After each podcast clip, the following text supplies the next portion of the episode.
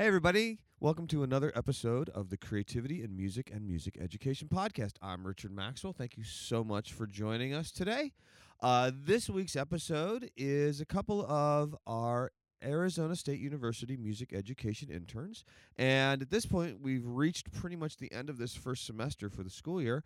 And so it was kind of cool to get a couple of their perspectives on uh, the experience and what they uh, gained from it. Um, some suggestions on some things uh, for us to look at for the future as well. Uh, pretty cool conversation. I really appreciate all the work that the interns do, all of them.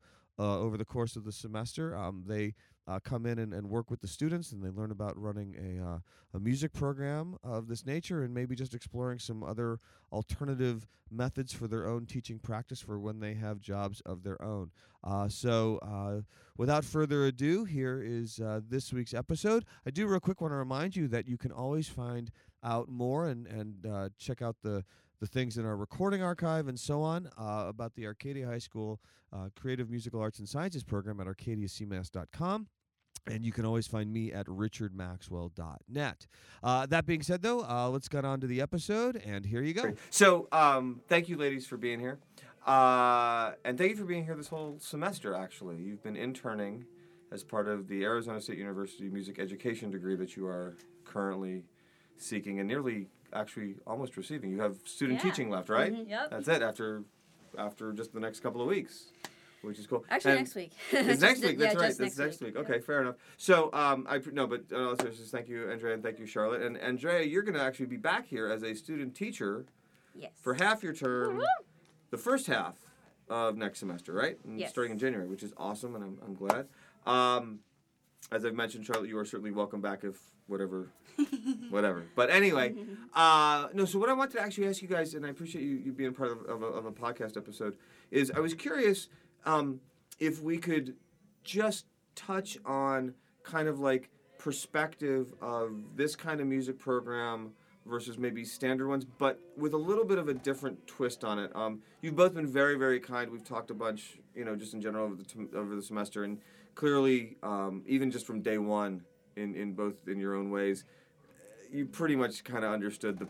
The, the goal and the point and the purpose and sort of like the bigger picture part, which is great. And it's always wonderful having interns that come in not being completely freaked out by the concept of, of, you know, or, or well, even not even that, but in all seriousness, just the idea of oh my gosh, I can't even like get my head around, like I can't evaluate it even to say it sucks or mm-hmm. that it's awesome or anything else because I can't get my head around the possibility of how do we do this in Yeah. these circumstances. So what I was actually curious about though, in that regard though, was was there anything that did shift in terms of your perspective or anything that over the course of the internship that you were kind of like, you know, I thought it was going to be this thing, but the more I was here, it turned out that, or I hadn't considered this possibility. Like, were there any things that came along that did surprise you? You both separately. Well, Andrea, you had actually come in once last year, Mhm. um, a, a, a couple of times. Did you come in once or twice? I can't remember. Uh, I might have been only just once. Okay. But But, you it was like a full day. Right, you came in and you kind of like sort of saw what was generally Yeah. going on. and then you, Charlotte, you actually emailed me. Yeah. that was a funny email because I didn't know you at the time. Now I understand that half that email was just like biting sarcasm, which is fine. and it was uh, like in retrospect, it was, uh, but I couldn't even tell it. The, I, I read it and I thought, oh, Uh-oh. here we go. Um, and I was glad to find out that that was just just your personality being sarcastic, and that's that's fine. But what I am wondering though is, is were there things that over the course of the time here that you were kind of like, or or that, did, it, did are there things you're now reconsidering, good or bad? It, it's, this is not fishing for compliments. I'm just Yeah, trying I think. Well, did you wanna? Did you have anything? You wanna? Not off the top of my head. Well, there was something. So we basically, before the first time I came in, we read an article in class, and it was the one about how ensembles are dying and blah blah blah, Oh, and it was like very nihilistic toward traditional music education programs, kind of saying that like the ensemble is a horrible method. We're only you know, um, I don't know, making mu- like making musicians out of like two percent of the school's population. That's not how you should do it, and we need to completely revamp. And like the article is, is very like nihilistic and, and very much like Oh, I remember that. yeah, it's, like we are throwing away ensembles and we're gonna do something new. Yeah, now. it was even saying like you can't have lifelong music making on an instrument like clarinet or oboe. Yeah, It was like only ukulele, guitar, and piano, Yeah. keyboard, whatever. And when this article came out, be. it was highly, highly controversial in Mhm. music ed world. Um, and so we discussed it in class, and that, and then I was, we discussed it on I think Thursday, and then the next day I was coming in, so I was like, okay, I didn't even realize that like there was music education in high school other than band orchestra choir. I didn't even Mhm. realize this was like a possibility, and and then I started thinking. So my big transformation this semester was at the very beginning when I first came here. I was like, okay, I'm gonna only do it this way. I love CMAS. I love like what we're doing here. Like I love the production. I love like we're making music that is applicable to students that they're gonna carry with them their whole lives. They're creating, and then. And I was like, I only want to do this. Like, screw all the other stuff. I don't want to do band or orchestra or choir anymore. Why did I even sign up for clarinet in the first place? Why do I even play this instrument? And as I went through the semester, along with all the readings and stuff we were doing in class, um, it became clear to me that like it's not black and white, and it doesn't have to be only band or you know only um, CMAS or like it doesn't. And like that's something we were talking about the other day. It's like it doesn't have to be a delineating factor between like you pick one or the other. And I think that's something that like we'll take with us when we go out um, and teach. Is like we don't have to pick one. You can do That's, both. that's well, it- and that's Yeah. the thing too is, is it's so like that actually that article. Yeah. Is a horrible article. yeah. And I know that that may sound funny coming from Mm-hmm. me because on one level you could sort of on the surface you could be like, yeah, but it's backing up your program, but it's actually not. Not. It's actually damaging music in general. Um, and I'm actually happy to hear that you you kind of like. I mean, it's flattering in a way if somebody's like, yeah, everything CMAS all the time. But the fact of the matter is, is that this this program came about under a very unique circumstances that I'm not entirely sure you could ever fully repeat. I mean, this was just a Yeah. perfect storm of circumstance and and very very much coincidence that I just was you know right place right time and I don't I don't know if it, if it could be duplicated in that regard. But even if it could be, mm-hmm. The interesting thing to me is the fact that the intention and the, the, the methodology behind everything we're doing is not CMAS or, or what uh, insert ensemble. The idea is literally just make music. Period. anyone make music. And Exactly. there be an entry point for anyone. Right, right, and, and and and not limited to things like style or instrumentation or anything else. So, like, I would disagree fundamentally on the premise of there's no, what do you say, lifelong learning opportunity for playing the clarinet. That's ridiculous. That yeah. doesn't like those words should not go together Mhm. um, at all. That that article to me is a very um, myopic and actually a very non-arts friendly article. If you No, because if you walk Yeah, the yeah, logic through, Mhm. um, so I'm glad you guys saw it that way. Um, I have a follow-up question for you regarding how you maybe now like imagine in your head where things might work for you when Yeah. you when you go out into the field yourself. But before we follow up on that, I'm, I'm just curious. Did you have a uh, yourself? Did you have any sort of like an aha moment of any kind? It's okay if not. Yeah. Well, I originally just came here because I saw like you were doing a bunch of recording and production, and that was what my honors thesis was. And I was like, I just want to learn more about that in an educational setting. Mhm. And then as I was going on, and we were like, even in class, like reflecting on our own musical experiences, I was like, you know, as much as I love band and classical like settings, it's not all that encompasses my life. Like, I do a lot more like informal music making You do. Yeah. in my own life and I love the creativity that comes from the students like how can you be so creative in like 5 minutes and I took it took me like weeks to like write something in theory Yeah. class for like like For write something for this chord progression or put this um Follow these poem counterpoint rules. words and I'm like that those kinds of things I Yeah. was like I, I started to like think music was like oh you have to study it and it's going to be really hard Yeah. and then I come here and it's like these kids are just writing what what they want and I kind you know it's weird for me, and I, I don't. I, that's a huge compliment. Thank you, and and I, I really really appreciate that. I've always sort of like that's been one of the things I've always sort of like keep I keep kind of reevaluating, and I've I've sort of come to the conclusion and I've had conversations with people about the idea of like you know notation and lead sheets versus not, and we very much steered into not. Mhm. And yet, we're doing tons of music fundamentals in terms of aural skills and in terms of recognizing harmony and melody and and the relationship of those and rhythmic, you know, patterns and how that all works together. And I think I think that what you're describing stems from the kind of like the rules are important, but they're they block you creatively Absolutely. and I don't know that they do it inherently block you, but we're sort of conditioned Yeah. that this is supposed to be a you must do this, you must do that, you must do this other thing. So that even when we get, you know, the, the, the sage on the stage kind of mentality that we have in ensembles, which you need. I mean, I make fun of that sometimes Yeah. just because I'm a bad person. But the truth is, is well, and I have a master's in conducting, so I feel like I'm allowed to. But in, in all seriousness, I mean, on some levels, I mean, those art forms, you have to. You have to have a conductor with that kind of approach because otherwise your ensemble cannot function. Yeah. I mean, and even here in CMAS, the fact of the matter is, is yes, we let them self-select a lot, and they're using generally smaller ensembles, but somebody's got to be the band leader. It just, I mean, there's a collaborative hierarchy that has to be established that is basically parallel to what you see in a conducted ensemble. It's just maybe manifesting a little different. But I also think that what winds up happening is, is because of that habit we get into or that tendencies that we have, that you wind up with when you are given the flexibility. Because I've talked to a lot of teachers like, Yep. you know, well, I open up these opportunities for the kids to write stuff, and they are. And and- freeze up. Yeah, sure. exactly. And they're, and it's mm-hmm. not because the teacher's doing the wrong thing. and It's not because their attitude is bad. It's because it's almost like you're having to undo Yep. like things that have become they're almost like Pavlovian responses mean, in people. Like I didn't start composing music until I was like maybe like a sophomore or junior in high school.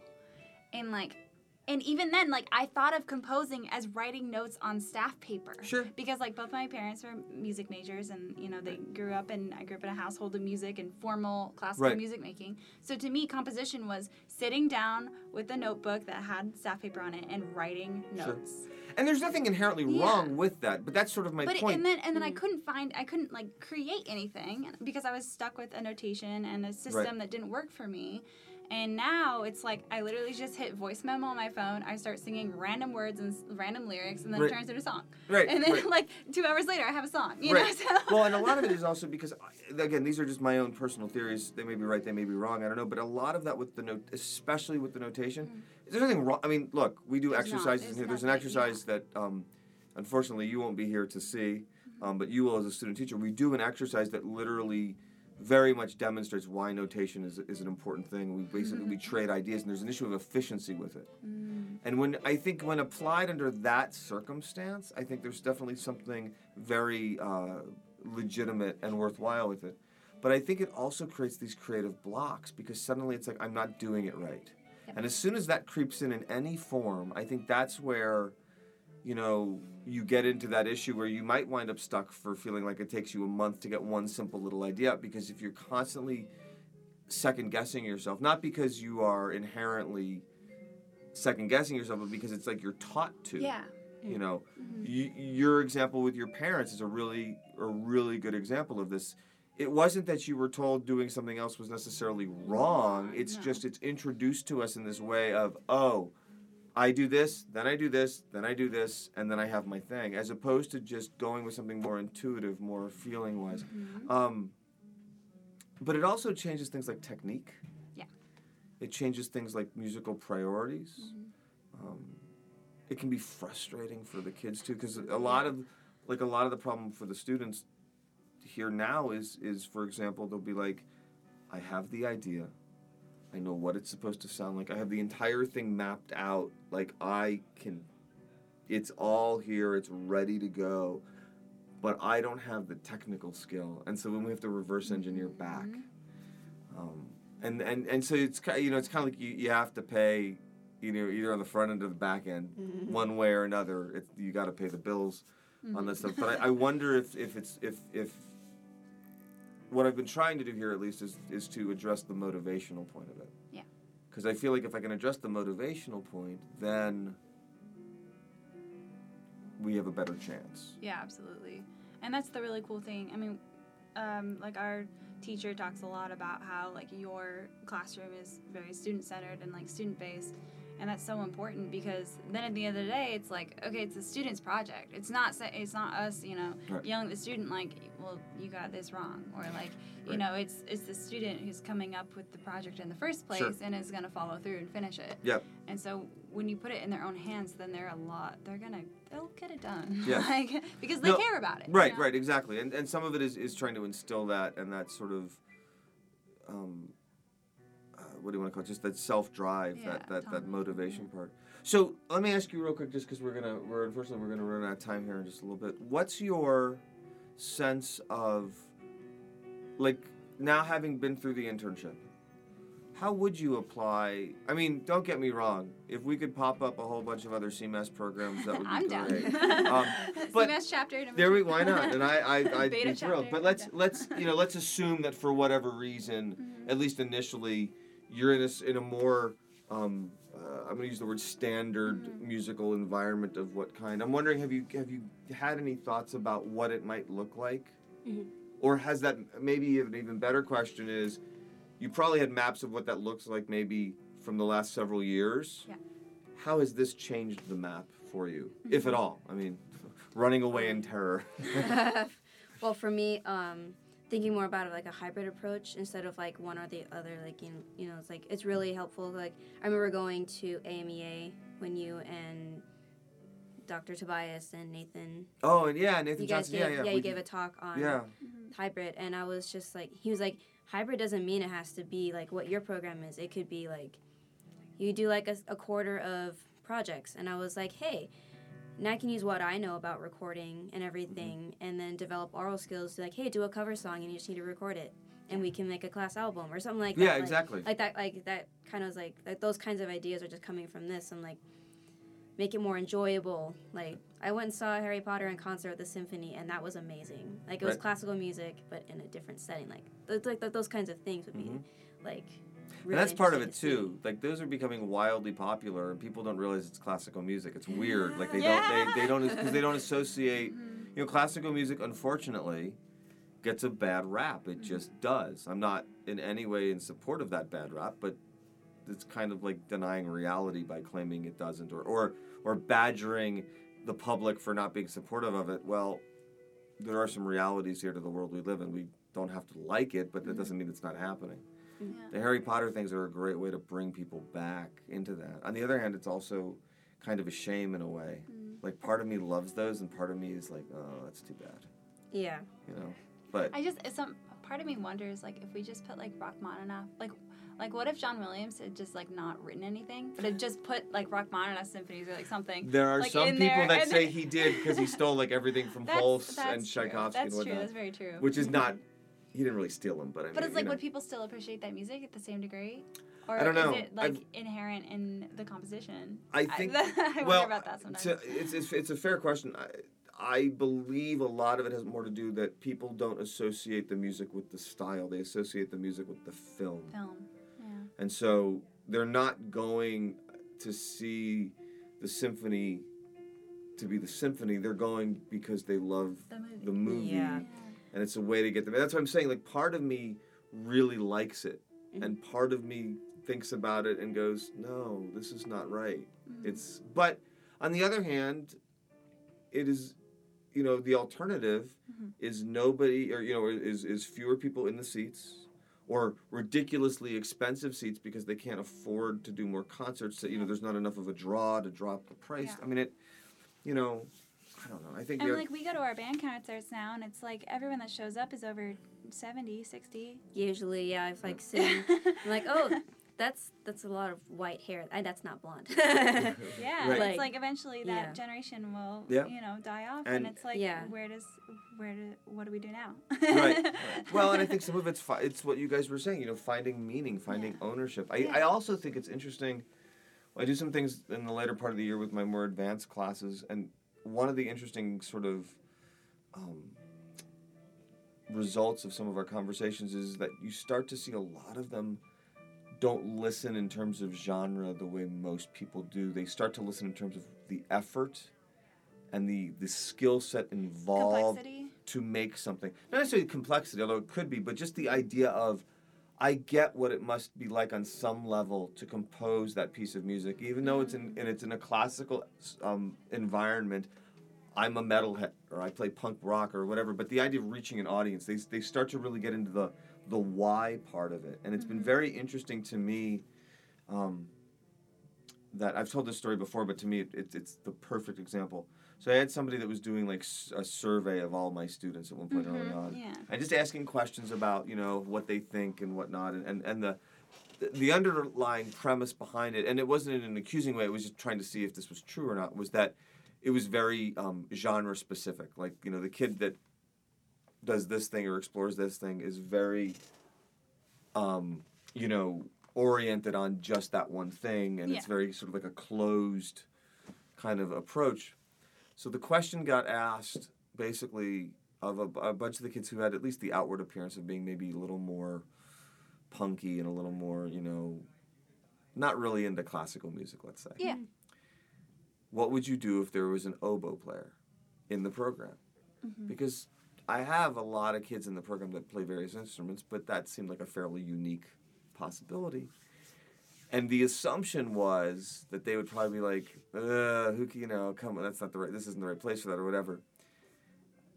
The responses back were actually more along the lines of, wait, there's an oboe player in the CMAS program? Wait, who is it? Can we get, because they were so intrigued by the idea of, of the sound of it. It had nothing to do with, and I, I'm not even sure they understood the oboe in its more traditional sense, but they mm-hmm. knew what an oboe sounded like, and they were fascinated at the idea that they could take that timbre and mix it in to the tool chest, if you will, into that the pot of things they're cooking their song in, if you will.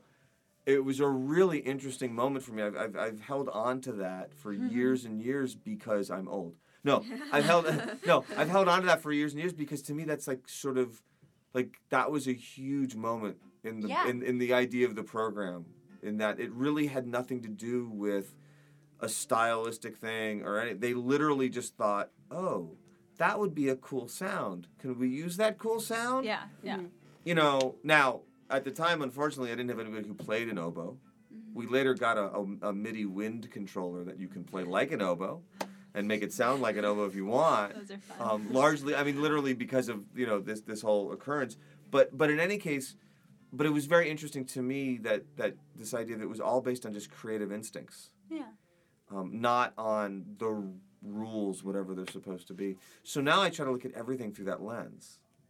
You know what's going to make a creative opportunity seem more um, if not viable at least worth you know trying. And if it doesn't work then you try something else Yeah, which is the yeah. other problem too i think the failure problem mm-hmm. I mean, my experiences in ensembles are well, you you have to play this and you have to play it that way. You have to be at a certain, mm-hmm. you know. We were just talking at the lunch break before this about that gig that you were offered Yeah. that you like the idea, but you're like, I can't do all of these instruments Yeah. at the level necessary. Mm-hmm. and, And- switching. And I and I and I get that. I mean, and on some level, I mean, it's completely understandable, and it's and it's um, that it's it's it's it's legitimate, um, and important. Um, but I also think that it, it stops. It's like it, it, it, it, just creates like Yeah. like chaos almost. You know, Yeah. it's weird how that happens. I don't know. Any last thoughts? Any? You had one thing that you had to that you would that you had to say, you should really look at addressing or fixing, or, Oh. but only one because we don't have a lot of time. Oh man. that you need to fix, Sure. or that we need to fix. No, that I need to fix. Not that you need to fix. You guys are great. uh, I can't tell if, if you're if you're Um, debating whether you want to say it or not. If you're just I trying just to find don't. something. I know. I know. I don't know. I just don't know how to say it. It's like, it's like I would. I mean, as like a classical musician, like I, I don't necessarily see like classical music like represented here, just Mhm. because of the interest of the students. Right. It'd be cool to like expose them to that, or somehow like just like throw a clarinet in the quarter and see Sure. what happens, or like Right, just right, like bring a saxophone in, see what happens, like Yeah. bring a couple trumpets or like something just to see, because like I, I just like we have like guitars, pianos, like mics and stuff and it's just like I would love to just like throw some I know you have some drums and stuff in the back room. It's Right, like right. I would just love to see some more instruments just floating around. It's not a bad You idea. know, That's like, not a bad idea. That's just You such should like such get fun like uh, time. music and arts or Milano's maybe like sponsor like a music like a instrument petting zoo here. That might be kind of fun one and day. it's like if someone's like really intrigued by Yeah. a brass instrument, like that'd be fun. that's or a really violin. that's a really and if they idea. want to start learning it here, like well, it we can certainly do like it. there's almost like Yeah. an idea of like, oh, those exist in the other room over there, and here we use other Yeah. things. That's so, and that's like, a fair point too. And some of it, you know, it's funny because you say that because you're not the first people to bring this up in Oh, no, variation. I'm not, I'm not sure. Um, and I've always it's it's a weird line. I feel like I gotta thread a little bit, only because it's like early on, the whole point. And you guys have been here first semester with a Other year where there's so many new students, and a Mhm. lot of it is just survive it. Like literally, just just find a musical home here. I don't care what it is. I don't care what you you know. Just find a musical, creative place to as your launching point Mhm. it does open up more, but then the irony is, is that then once they start rolling with it, then it's like I don't want to get in the way of that. Mhm. But on the other hand, I think I mean you're right in some respects. You didn't say it this way, but I am sort of it's a disservice to the students by not maybe exposing them to more of those other things. That's a no, that's a legitimate idea. What's something you definitely think you would take back, like you know you're gonna use? So many things. Right. Um, So Give me just many one.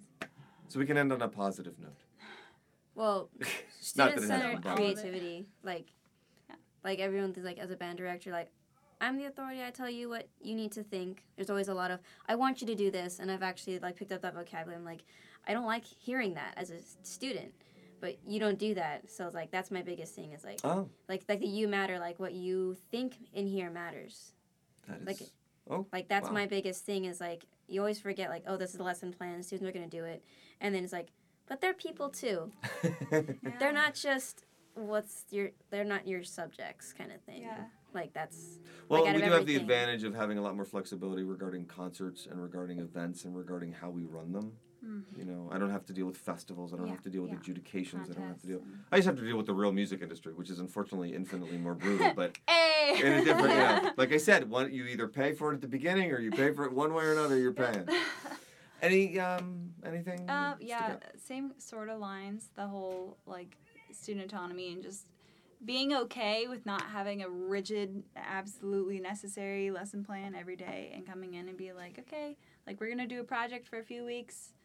I'll let you go do your thing, and that is so hard. Like letting go as a teacher, especially as a first year teacher, it's like we overplan, overplan, overplan. Well, we are taught to lesson plan the crap it, out of everything. right, but it's but it's crap out of also I mean to be fair, yeah, it's also that they have to know that like we have a deadline Monday. yeah, absolutely. This is all, and and like I said, both of you, thank you. I mean, those are really Mhm. Very kind things to say. But at the end of the day, I'd like to think they know on Monday they better have. Oh yeah. oh yeah Yeah. The de- they, if they don't meet that deadline, then what you've just been talking about is all for Valid. naught. It, Yeah. Then it's just then it's just a free for all, and who knows what. So Mm-hmm. I am so grateful to both of you, and really all of your colleagues for being here this semester, and everybody who comes in over the time. We so. had a lot of fun. We learned a lot. Well, I I was- definitely like my teaching philosophy has changed drastically. Oh, good. In this semester, Well, Just good. Absolutely, like 180. for the like, better. Absolutely, yeah. Then I can't So. ask for anything else. yeah you start to peter out towards like oh this is music education you're like oh my gosh what am i doing and then we're, we're just like oh we're revamped now Good. Yeah. Oh, good. Ready to good, good, teach. good. Well, thank you again, truly. Thank you so much. And anytime, well, you'll be back for Yes. student teaching. You are always welcome as well. Yeah. Anytime. Thank you guys so much. Thanks for a great Thank you. semester. Thank you. Alrighty, so there you have it. I really, really want to thank uh, our interns uh, for all the work that they've done uh, over the course of the semester, uh, and all the interns in the past, and those that are going to be coming in, uh, and and obviously uh, these two uh, ladies who uh, gave us their.